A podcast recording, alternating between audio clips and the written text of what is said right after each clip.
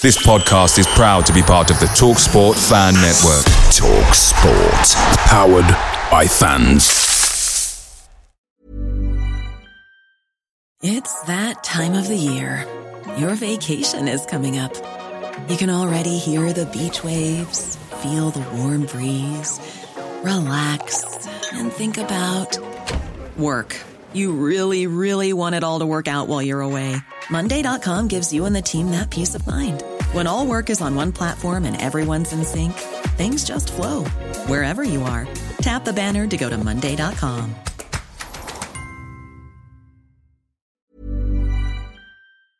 The Talksport Fan Network is proudly supported by McDelivery, bringing you the food you love. McDelivery brings a top tier lineup of food right to your door. No matter the result, you'll always be winning with McDelivery. Order now on the McDonald's app and you'll get rewards points delivered too. So that ordering today means some tasty rewards for tomorrow. Only via app at participating restaurants. 18 plus rewards registration required. Points only on menu items, delivery fee and terms apply. See McDonald's.com. This podcast is sponsored by NordVPN, the virtual private network which allows fans to watch football games, films, and TV shows that aren't available in your region.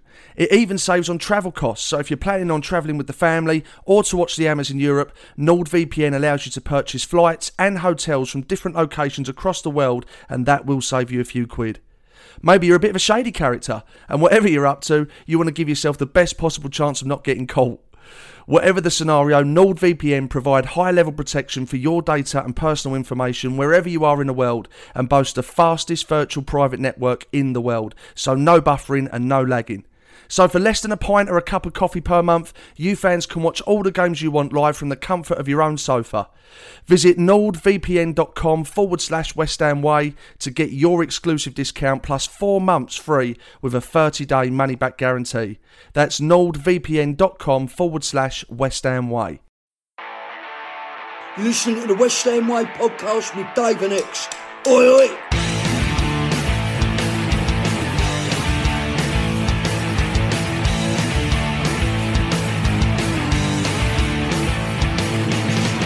Hello and welcome to the West Ham Way podcast with myself, Dave Walker, an ex WHU employee. We've enjoyed some decent results since the Newcastle battering, but last week wasn't a good one for the Hammers after two straight defeats has put us back in trouble with our next two games coming against Man City and Man United respectively. With only five Premier League games left, how worried should we be? Will our domestic form impact our confidence going into a European Cup semi final? And is Crystal Palace the biggest shithole in the top flight? We cover all that and more before getting news from Ex and answering questions from patrons of the West Ham Way.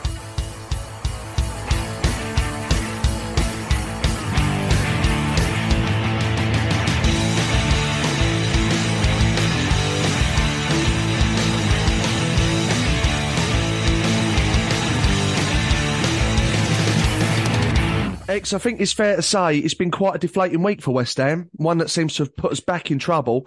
Let's start with the Palace game. A poor performance from us on Saturday. What went wrong? Um, defensively, we weren't very good.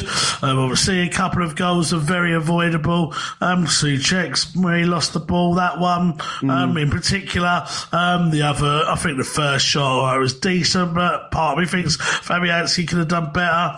Um, and then, uh, I can't remember what the other one was, Zaha's, yeah, poor defending in that as well. And then there was a soft penalty. So I think defensively it was poor soft penalty as well. Um, although uh, what people seem to have overlooked and I don't know if it would have happened necessarily, but people were moaning that the penalty was given. But literally a second later, after that penalty incident, they scored from the, from the ball rebounding to the edge of the area, and it just wasn't given because the penalty was given. So I think they would have scored anyway, regardless of whether that penalty was given or not. Um, but it was yeah, just defensively poor, and then going forward, we didn't create anything other than from um, set pieces.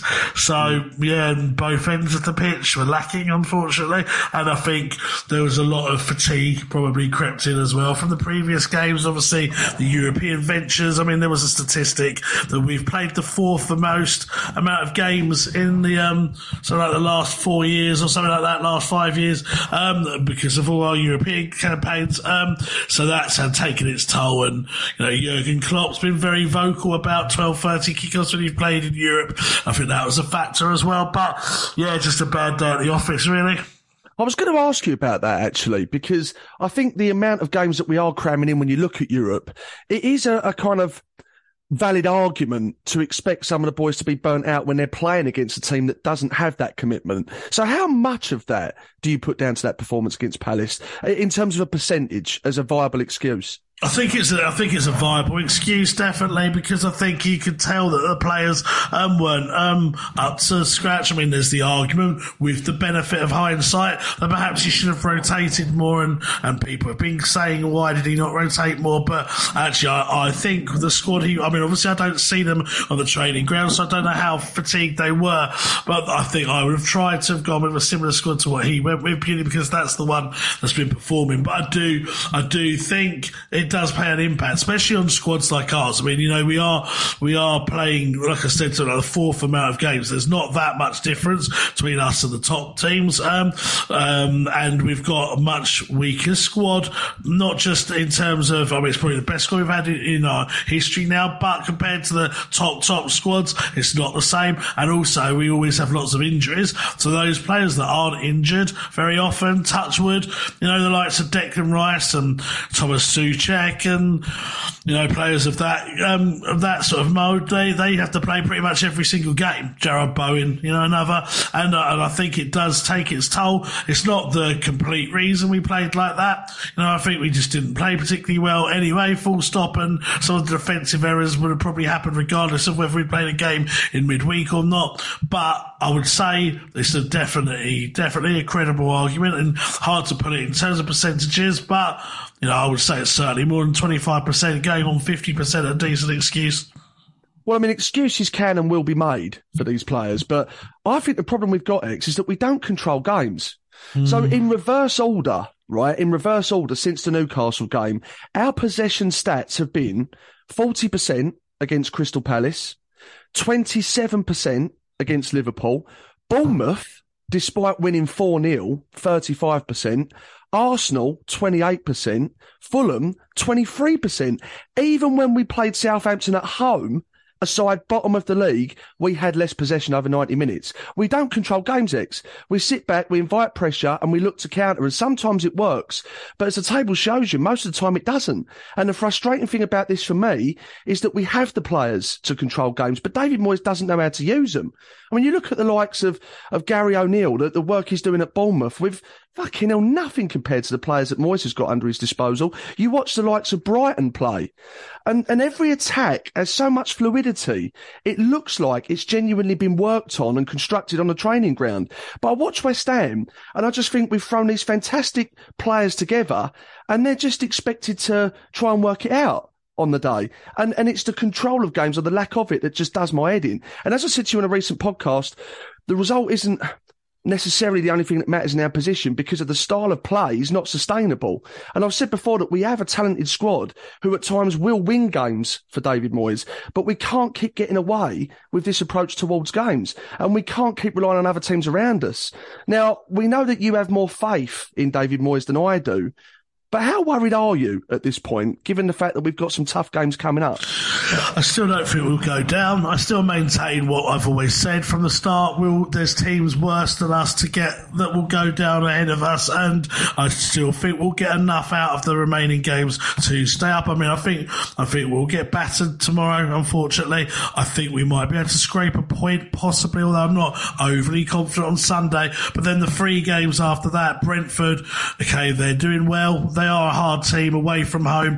We mm. did beat them in the cup away from home, although that obviously, obviously wasn't exactly like for like because of um, both teams being at different stages of the season and having uh, made a lot of changes for that game. Leeds now are a, a slightly different quantity now. They've just appointed um, Allardyce as manager, so that's is, that, is it done? Is it a done yeah, deal? Yeah, I think so. Pretty see, much. See, that worries me a little bit. I've got to be mm. honest. Yeah, and then obviously Leicester, the last game of the season. I'd like to think by then we would have stayed up. The the thing that's in our favour is the fact that there's five other teams or six other teams down there that are worse than us, and I think by default, almost that should keep us up. And I, I think you know, we will pick up more points this season. We're not going to go the rest of the season not picking up any points. I think we might pick up maybe four, possibly six points by the end of the season. Um, and that will be enough to keep us up this season. And it's, it's, you know, it's not good enough. It's frustrating. It's really, um, worrying. This came down to this. Um, but as I always maintain, I did think Moyes would have enough to keep us up, and I still stick by that. That's not saying that he's done a great job um, in necessarily in the league, but it is saying that I think we were still right to stick with him and he will keep us up. And then there's obviously got to be a massive re um, evaluation in the summer. Obviously, that would depend on what happens to the Conference League as well, but the evaluation in the summer as to whether he does go, and, and if he does go, what manager we appoint thereafter. Mm. Well, we're now four points from the relegation zone with our next two games coming against Man City and Man United, respectively. And if we lose those games, we then go to Brentford, like you say. I, I, think I think that's a really tough game, a really really tough game. I don't think we're going to win now, if I'm honest. And I don't want to be, you know, overly negative, Nancy. But you look at potentially losing those three games, and then we've got Leeds at home, who will now be under Sam Allardyce. That makes me nervous. Um, and then it's Leicester away, and I don't think that's going to be easy. They, they could have it all to play for as well. So I'll be honest, I am worried. I do like to think that we will have enough to stay up, but this is this is too close to comfort for me. I don't like this running. I've got to be honest, and the majority of which could be without Kurt Zouma as well. And obviously, I don't want to piss on your cornflakes because no doubt that will come in your section. But that mm. couldn't have come at a worse time um, for us. No, you're right. It couldn't have. Um, I, I, don't think it's yeah. It's not great timing for his injury at all. It's a big loss, and you know, I, I do believe the the fact that we've not been able to have a stable centre back partnership consistently for the season um, is part of the problem. The fact that you know Aguerd was injured for the for large part of the first part up until the World Cup, and then Zouma's been injured after that, and I don't think that's that's that's been ideal for our situation. The only thing that you've got that is in our favour, really, when you look at the the sort of fixtures coming up, is that you know, um, Man, Leeds are away at Man City next weekend. So obviously Allardyce is going to have to have a major impact if he does come in by then to stop Man City winning, who are obviously still going um, for the title at that point. Uh, Leicester away at Fulham. You know, it's not the easiest of games, not the hardest of games either, but Fulham a bit unpredictable at the moment. So, you know, if we all Leicester get a result at Fulham, it's debatable. Everton are away at Brighton. You know, and Brighton just battered um, Wolves 6 0 and, and have got three games in hand and, and are trying to get into Europe Europe, so you'd like to think Brighton would beat them. Nottingham Forest versus Southampton. Now, you you obviously now you would want Southampton to win that because I yeah. think Southampton can't catch us, and you know Southampton could. They, on their day, they are they are able to turn in performances, and Nottingham Forest aren't that great. I mean, I would suspect Nottingham Forest would win that, but it's not a given. And then after that, Leeds have got Newcastle. So you've got Man City and Newcastle next. You know, big games. Newcastle look like they've secured Champions League football for next season, but obviously they'll want to finish um, as high up the table as they can. Um, and then you've got, you know, who else is remaining? Everton have got Man City. So again, you know, Everton have got um, a tough game there. Uh, Leicester have got Liverpool. Um, so when you go through the fixtures, and I know it's this shouldn't be how we're we're doing things. No, you know, it's like, outrageous. Yes, it, I know it shouldn't be, but it, it, you know, Leicester have got Newcastle after that. You know, looking at the fixtures and who the other teams have got to play. And the fact that we played two of them ourselves is completely within our hands. We've got we've effectively got a five point buffer in some ways because obviously our goal difference is better than than the other teams significantly as well. Aside from Leicester, I think for everyone else it's much better. Um, so I think we should have enough to get over. It's not it's not like you know you've got some you've got some people some big accounts on social media that have gone from being absolute scaremonger, oh we're getting relegated, it's horrendous, to being overly cocky about staying up now. I think it's much tighter than they're giving it credit, but I do still believe we'll we'll stay up definitely. Do you well, think not definitely? Not definitely. Sorry, I do believe we'll stay up. Take the definitely off it. Do you think our domestic season could have a negative impact on the Conference League semi-final?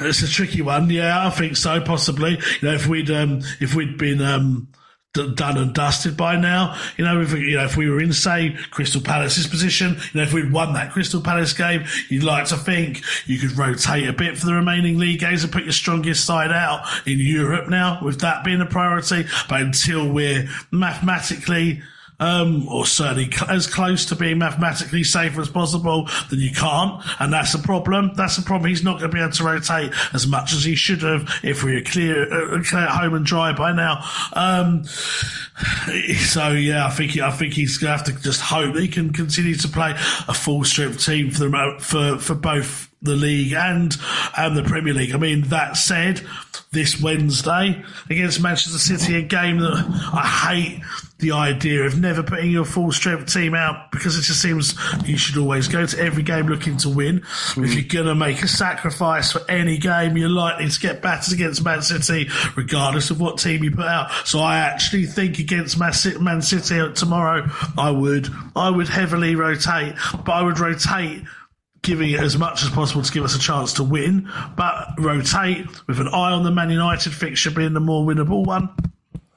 Well, I totally agree with every aspect of what you just said there, including the fact that you never want to go into a game not trying to win it. I mean, it's, you know, sacrilege really when you're talking about mm. Premier League football. And it's also not fair to the fans that have travelled all that way to try and see West Ham win a game. However, because of the outrageous position that we shouldn't be in, but we are, we really have to start thinking about this because you're right. We could put a full strength team out tomorrow and we get fucking battered.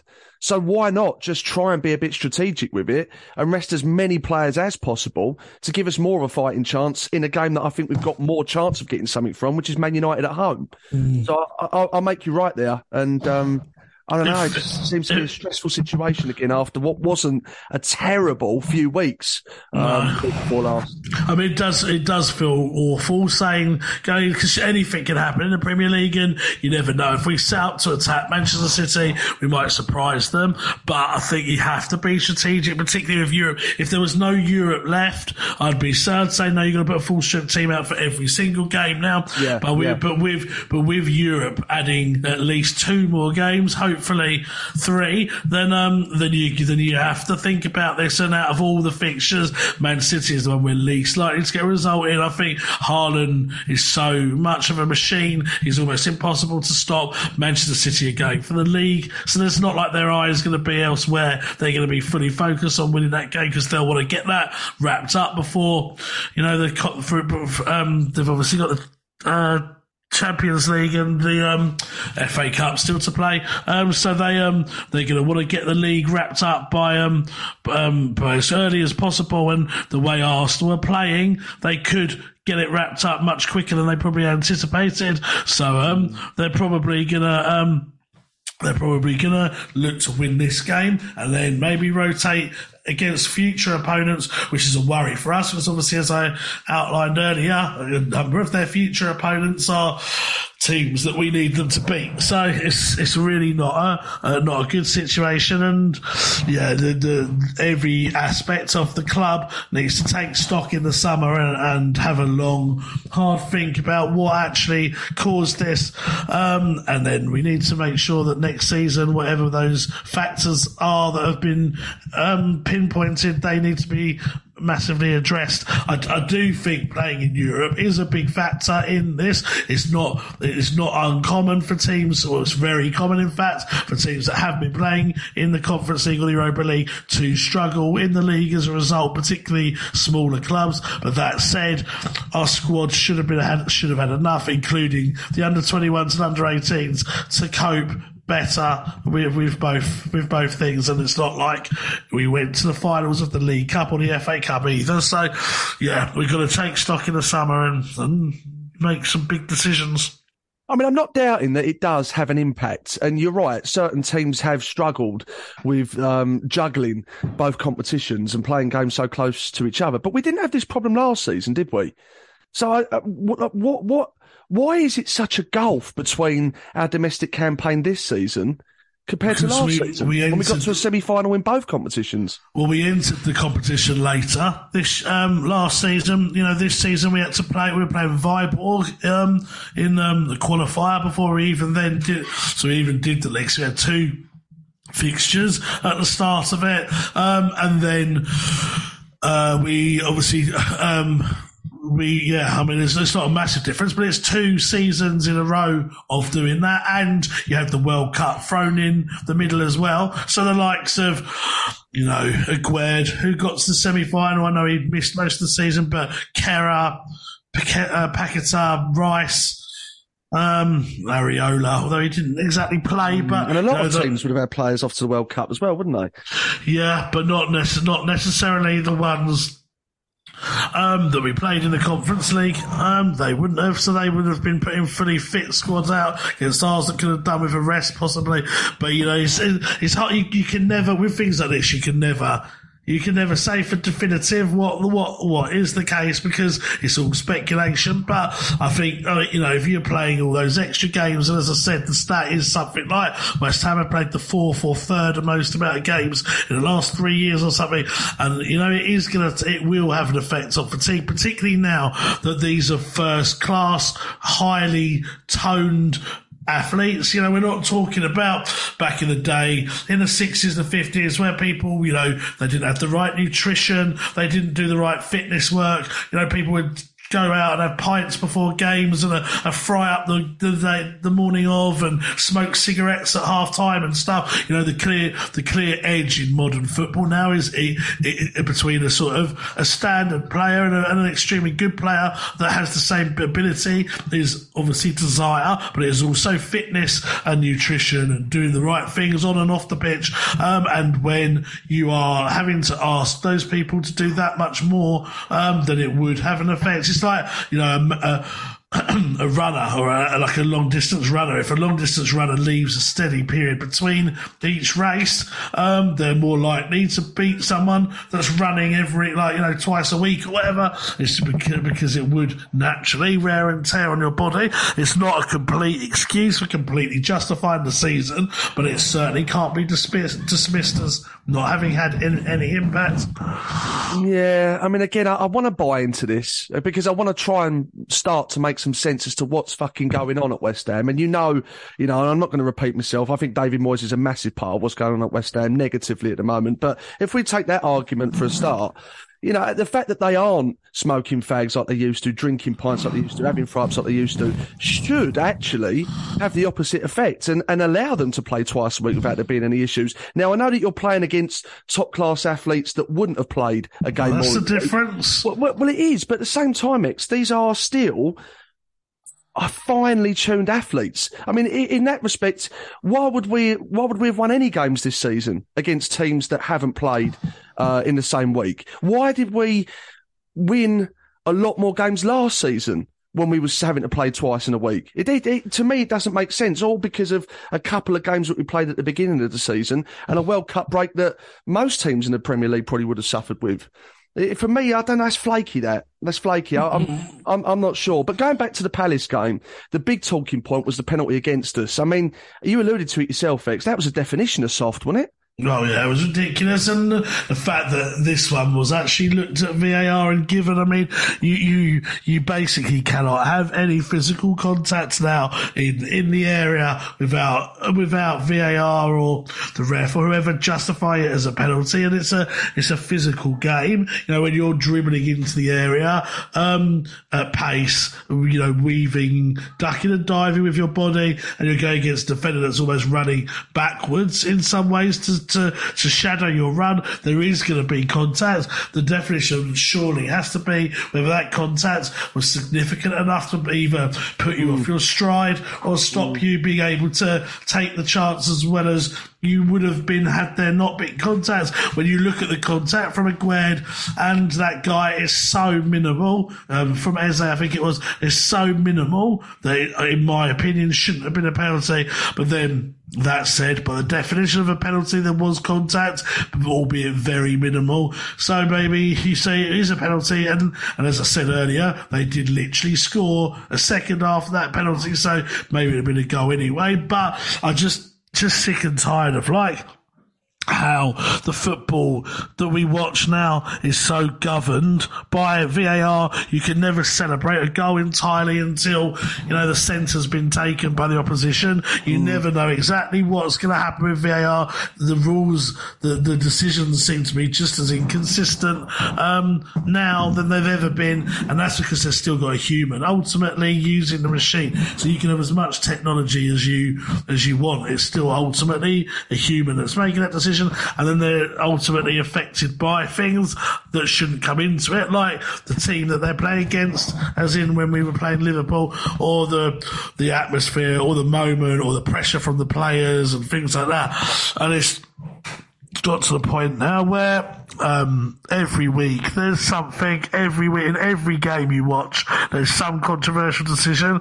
It doesn't seem to have changed that much since we had VAR so for the benefit of the flow of the game I think I'd rather just get rid of VAR and have human error under refs mm. back rather than right there might be slightly more correct decisions now but it's certainly not as enjoyable. I mean look at that goal was it Southampton scored against Bournemouth in the week.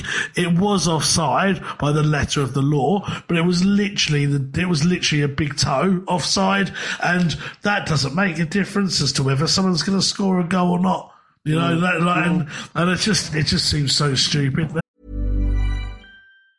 Many of us have those stubborn pounds that seem impossible to lose, no matter how good we eat or how hard we work out. My solution is PlushCare PlushCare is a leading telehealth provider with doctors who are there for you day and night to partner with you in your weight loss journey. They can prescribe FDA-approved weight loss medications like Wegovy and Zepbound for those who qualify. Plus, they accept most insurance plans. To get started, visit plushcare.com slash weight loss. That's plushcare.com slash weight loss.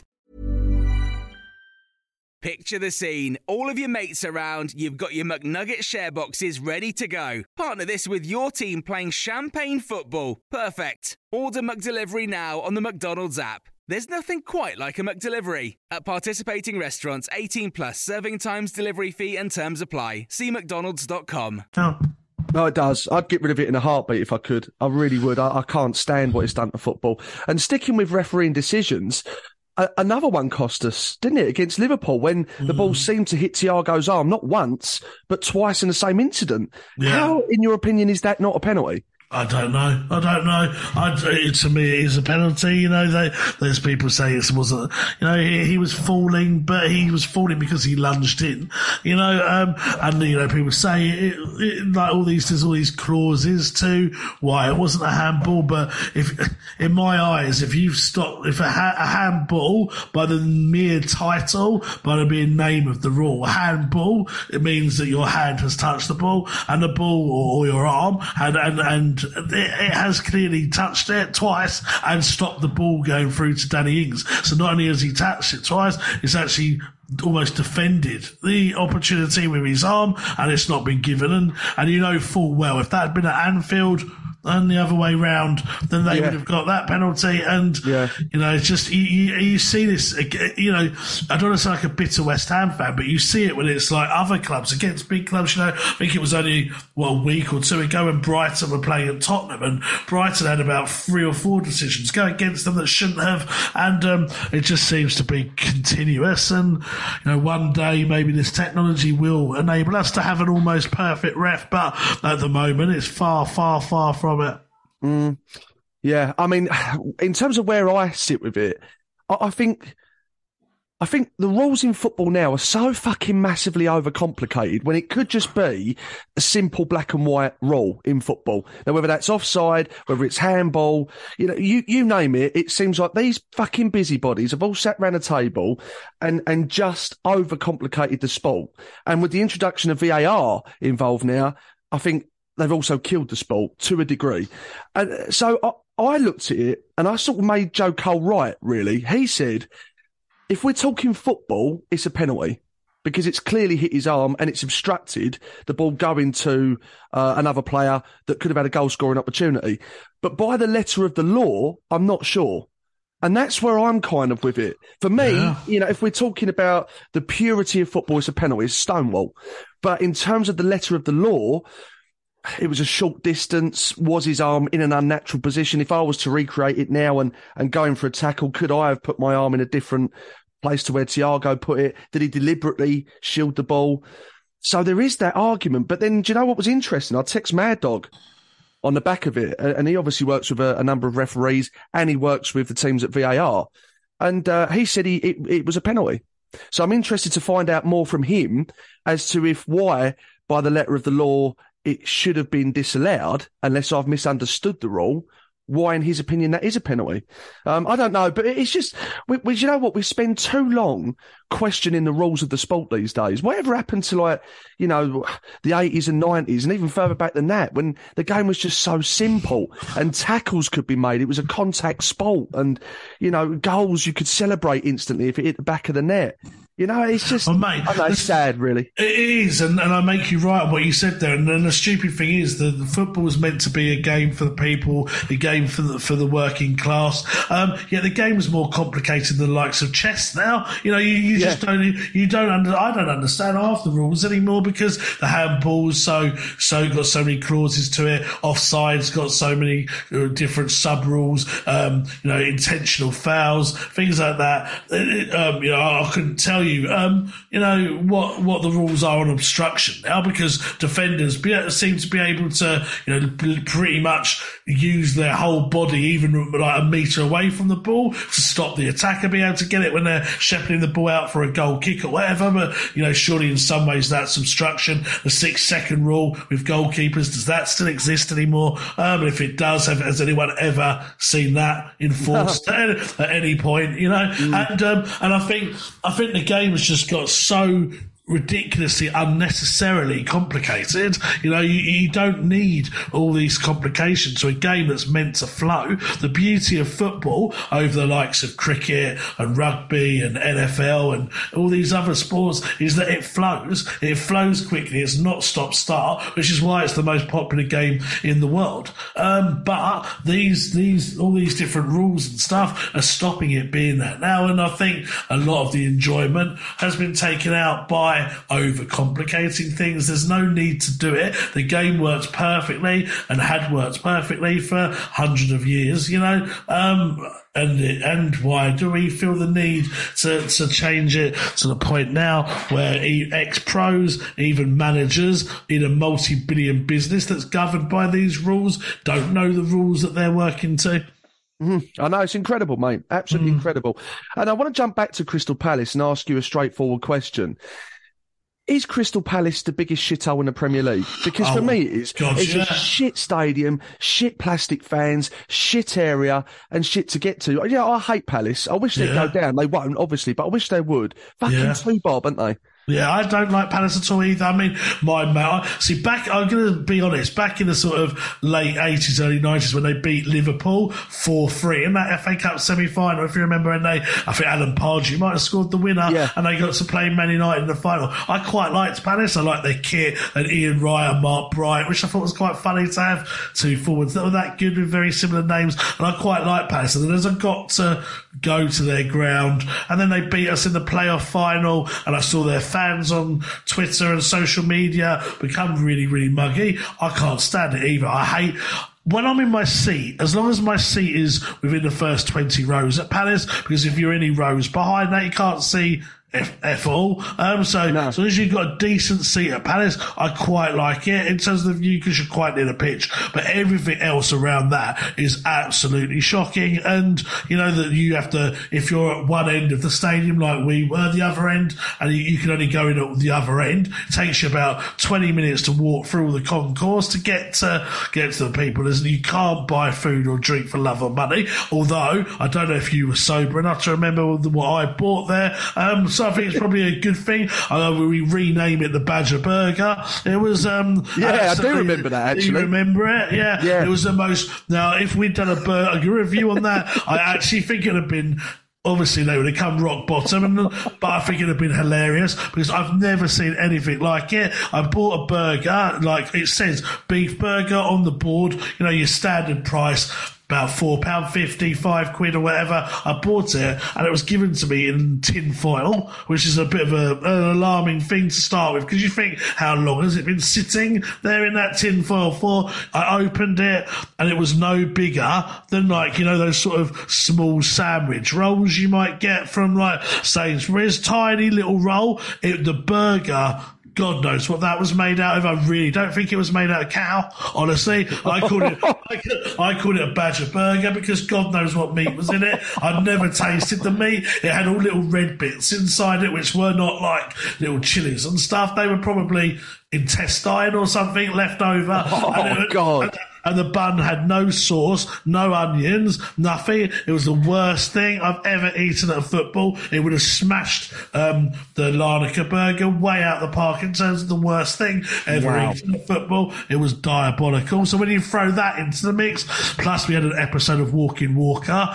then um, it was it was a, it was not not an enjoyable away day. But to no. be fair, Walking Walker at the start of the game wasn't technically your fault, but Walking Walker. fucking technically my fault. It wasn't my fault at all. And before you tell this story, I want to put a caveat to this fucking your version of events here. So me and X are, in and around Selhurst Park, and we've queued up like everyone else, and we've both got our paper tickets.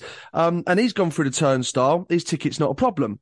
I've gone through, and it's flashing up red. I can't get in right? Now, X being X has decided to fuck me right off and just carry on going I into the stadium. Back out. I'd already gone through the turnstile and I, and I argued with the guy, mate, you've got to let him through. I argued with him three times and I said, well, I need to go out to my mate. He said, you can't. You're already in. So I had no option there. That's not fair. Right, okay, well, I mean, that, that, that's your case for the defence, but, you know, uh, but this then still puts me in the shit because I'm now having to walk around these fucking seas of Crystal Palace fans. And again, this is another thing shit about Crystal Palace. Who lets their fucking ticketing system go down, causing a delay to the game? I mean, everything about that place is just absolutely shit. And, and I'm wandering around outside and I'm going to the steward, right, where do I go now then? What, what do I do now? So he said, you've got to go to the box office to exchange a ticket. I said, well, where's that? And uh, honestly, to this day, I think they were winding me up, these stewards, because as soon as they saw my ticket and saw I was an away fan, fucking hell, they're throwing me from pillar to post. So I've, I've gone up this street, fighting my way through all these fucking Palace fans that are everywhere. It was a sea of thousands of them out there, and got to where I thought he told me the box office was. Then um, another steward said, "No, no, you want to go back that way, mate." So I "I've just fucking been there." He said, "You must have missed it. It's one of the windows on the left." So I've gone back there, no box office. I said, "Mate, where am I going for this box office?" So he said, "Oh, you want to go at the end of the road there? You want to turn right, take the second fucking left." I said, "You're taking the piss, aren't you?" I said, "There's no way." He said, "No, it is." So I went there, no box office. In the end, I've come back to the steward where he's in front of a, a, a, big gate and there's all West Ham fans behind it in the concourse. And I just said, mate, look, do me a favour. I'm, I'm getting the piss taken out of me here. I've fucking walked around half, half of South London trying to find this non-existent fucking box office. I said, just do me a favour and let me in. And to his credit, he did. So I was in there. Um, but it, it, you know, it was, it was carnage and it was carnage after the game. I mean, some fan clumped a fucking horse, didn't they? Yeah. Um, that you might have heard about. Well, I, mean, I think the horse clumped him, to be fair. Well, apparently they all started it, but I'm not sure. um, and then I think that the one that you are talking about now is that another horse clip the heels of a West Ham oh, fan right, yeah. down like a sack of shit. And uh, yeah. uh, again, another decision that didn't go to VAR for me. Yeah. yeah. Um, but, but, then it was just pure aggro getting home, wasn't it? It's just a shit away. Day. Oh yeah, yeah. Well, I mean, yeah, you you've put a good defence up for walking walking the first. I'll let that one go. but walk, walking walking a second, returning after the second half on the eighty first minute. 81st minute. You t- I, I text you and I said, mate, are you okay? You went, yeah, just coming back to the seat. I said, mate, you might as well not bother. Just stay where you are and I'll meet you at the end of the game. You come back, you're like, what's the score, mate? I'm like, 4-3. Like, 4-3? What's happened? And I'm like, oh, oh mate. Fucking hell. Yeah, exactly. So, and I swear, it's patrons that know about Walking Walker, so they encourage you and they try and see how long they can keep you away from the actual game. yeah. I mean, it is true because I did get talking to, to so many people down there and just having a, a beer with them all, really. And it did cause a bit of a delay, granted. And, and walking drunk Walker doesn't have the best concept of time, to be fair to you. And we So, just yeah. When I thought it was the 81st minute, I thought, fuck me, I thought, we'd, I thought it was the 47th minute. And we and we discussed tactics about how you were going to get back quicker because it's happening far too frequently. So we discussed tactics that you're going to go, "Hello, mate. Yeah, you're right. Good to see you, mate. How's things? Yeah, oh, they're, they're all right, mate. Thanks. You good? Yeah, I'm good, mate. Right, I'm just going to head off because I'm going to get back to the game now. We talked. I can't do it, though. You know I'm. You can't. You just stop and talk. You know, so how how's your mum? Yeah, yeah, she's fine. Thanks. So, so what about how, how's her mum? Well, she died ten years ago. Oh no, really? What is that? And I'm just like, mate, please, the game's going on. You know, that's why that's why we're at Selhurst Park, not to find out about someone's ancestors, and to, wa- to, to, to watch the, to watch the football. I think you put a little bit of a twist on the discussion points during these uh, walking sessions. To be fair, but um, Yeah. I, I- I I, mean, so- I mean, I mean, you you are currently looking into the idea of um, installing a tracking app on my I phone. am. I am. Mate, I think it's actually needed, parti- particularly in Europe. Like, at least in Selhurst Park, there's only a certain area you can go. Like, you, you, I knew, I knew that at worst you were going to be at the other end of the, of that one stand, unless, unless you decided to go out of the exit. But I don't think even you've done that yet mid game. Um, so, so, but, but, but when in Europe, when we're on an away day and, and, and it's, we got out of the stadium, there's fans flock, um, piling around everywhere, then um, then I think that tracking device is going to be needed. The ultimate device I want really, it's a bit like you know, to learn a car when you when you learn to drive, you have your pedals, and then the instructor has their pedals, and the instructor's pedals override the pedals of the driver. What I would ideally like is a way that I can control your legs and arms myself. So I'd give you some freedom and let you walk around and, and Yeah, do your yeah. thing. But when I needed you to come back, I just get the remote control out and walk you back to, to where you needed to be, and then and I could do a wave. then I could do a wave, and you go and you go, "Yeah, all right, mate," and then you just walk. Yeah, you're right, mate, and just walk, not stand for fifteen minutes of everyone. Yeah, either either that or create a sort of robot clone of me. So I Yes, can the robot yes. clone can walk around the concourse and it has some sort of pre-programmed conversations, so people think it's actually me. And then I'll just wear a disguise and sit next to you in your seat. Yeah, And then to we can be actually honest, watch the game. to be honest, the state you're in, the pro, the robot will probably talk more sense, I'd imagine. Yeah, they'll probably say, "Fucking hell, Dave, you, you seem sober today." exactly. Yeah. You seem sober and a bit more on the ball and slightly, Yeah. slightly more talking a articulate. lot of sense today, yeah. exactly. Yeah. Makes some really good points for a change. Yeah. Um, but do you know what? It's funny, you know, because I, I made the analogy, and and I, I'm actually going to give people listening to this show a bit of a gift because I didn't know this, right? But it made me think. I think I even I even said this to you in terms of an analogy on away days, but.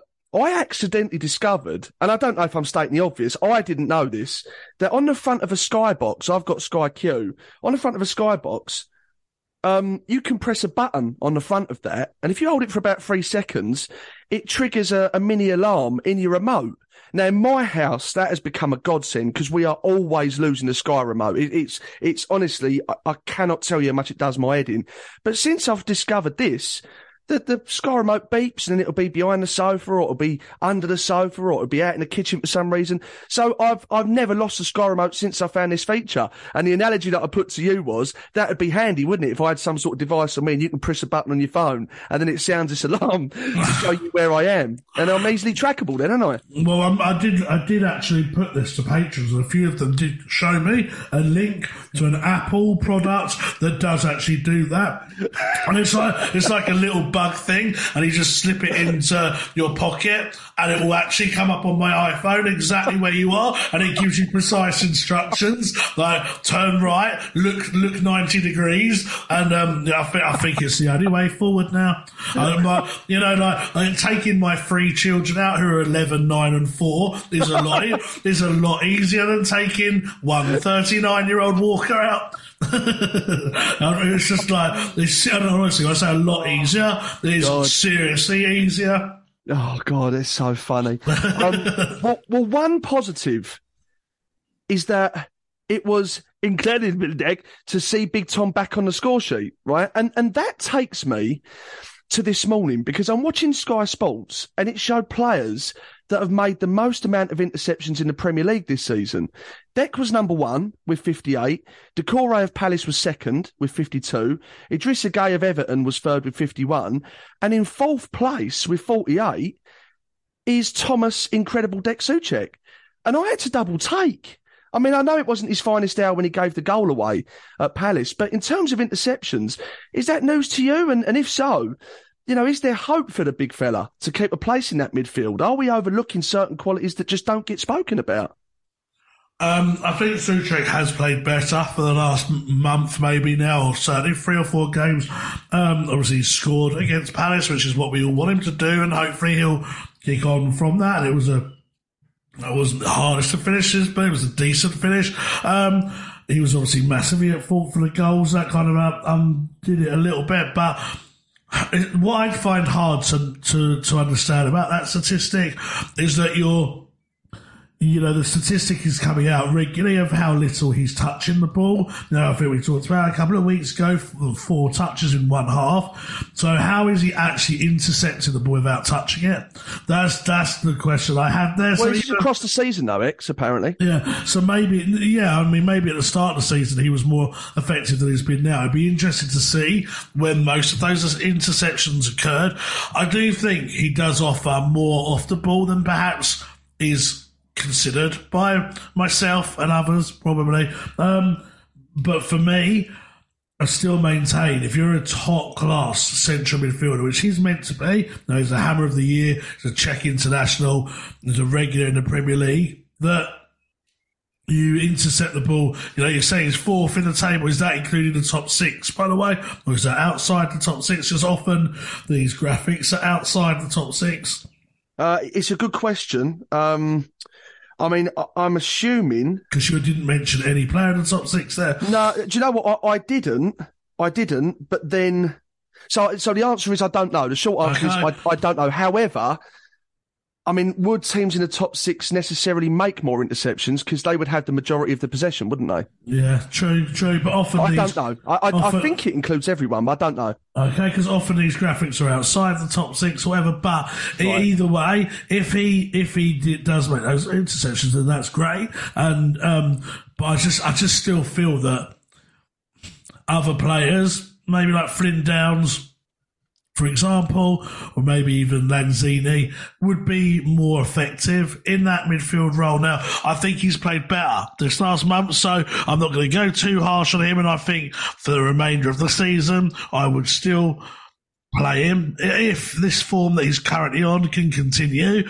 Um, but I do think he's, I just think for a Premier League team like us, um, we can have a more um, influential player in there than we have back, yeah. I, I feel bad. It's like I talk to him every day, every week on the podcast. So I've got, I've got, I've gotten close to him. I want him to do well, and like, I, and like I like I said, I, I do think he probably does do more than perhaps at times I've given him credit for, but. I just, I just think, I do just think it doesn't do enough for me. I'm sorry. I can't get that out of my head. well, mm. failing a miracle, we're off to get absolutely fucking battered at the Etihad tomorrow night. So, for what it's worth, let's find out a little bit more about the citizens club was founded in 1880 as St Mark's, then Ardwick's Association FC in 1887 before changing to Manchester City in 1894. Manchester City had the nickname the Citizens, which is simply an adaptation of their city name. However, it does imply that Manchester City fans are the real citizens of Manchester, which is a bit of a pop at United. They're also known as the Sky Blues. Club's anthem is Blue Moon, which was adopted during a difficult time for the club when they would only win once in a blue moon. The song has stuck ever since. Since its inception, the club has won eight league titles, six FA Cups, eight League Cups, six FA Community Shields, and one European Cup Winners' Cup. Manchester City hold the record for the highest home attendance by an English club. City packed 84,569 fans into Maine Road for their game against Stoke City in 1934. In 1938, City became the only club to ever be relegated in England with a positive goal difference, as they ended the campaign with 80 goals scored and 77 conceded. The idea of a red and black away strip was introduced by Malcolm Allison in the 60s, who was inspired by AC Milan. Famous fans include Liam and Noel Gallagher, Ricky Hatton, Alan Carr, Lee Dixon, and Rick Wakeman. Away days are great, but there's nothing quite like playing at home. The same goes for McDonald's. Maximize your home ground advantage with McDelivery. Order now on the McDonald's app. At participating restaurants, 18 plus serving times, delivery fee, and terms apply. See McDonald's.com. Planning for your next trip? Elevate your travel style with Quince. Quince has all the jet setting essentials you'll want for your next getaway, like European linen, premium luggage options, buttery soft Italian leather bags, and so much more. And is all priced at 50 to 80% less than similar brands. Plus, Quince only works with factories that use safe and ethical manufacturing practices. Pack your bags with high-quality essentials you'll be wearing for vacations to come with Quince. Go to quince.com/pack for free shipping and 365-day returns. This podcast is proud to be part of the TalkSport Fan Network. Talk Sport. Powered by fans.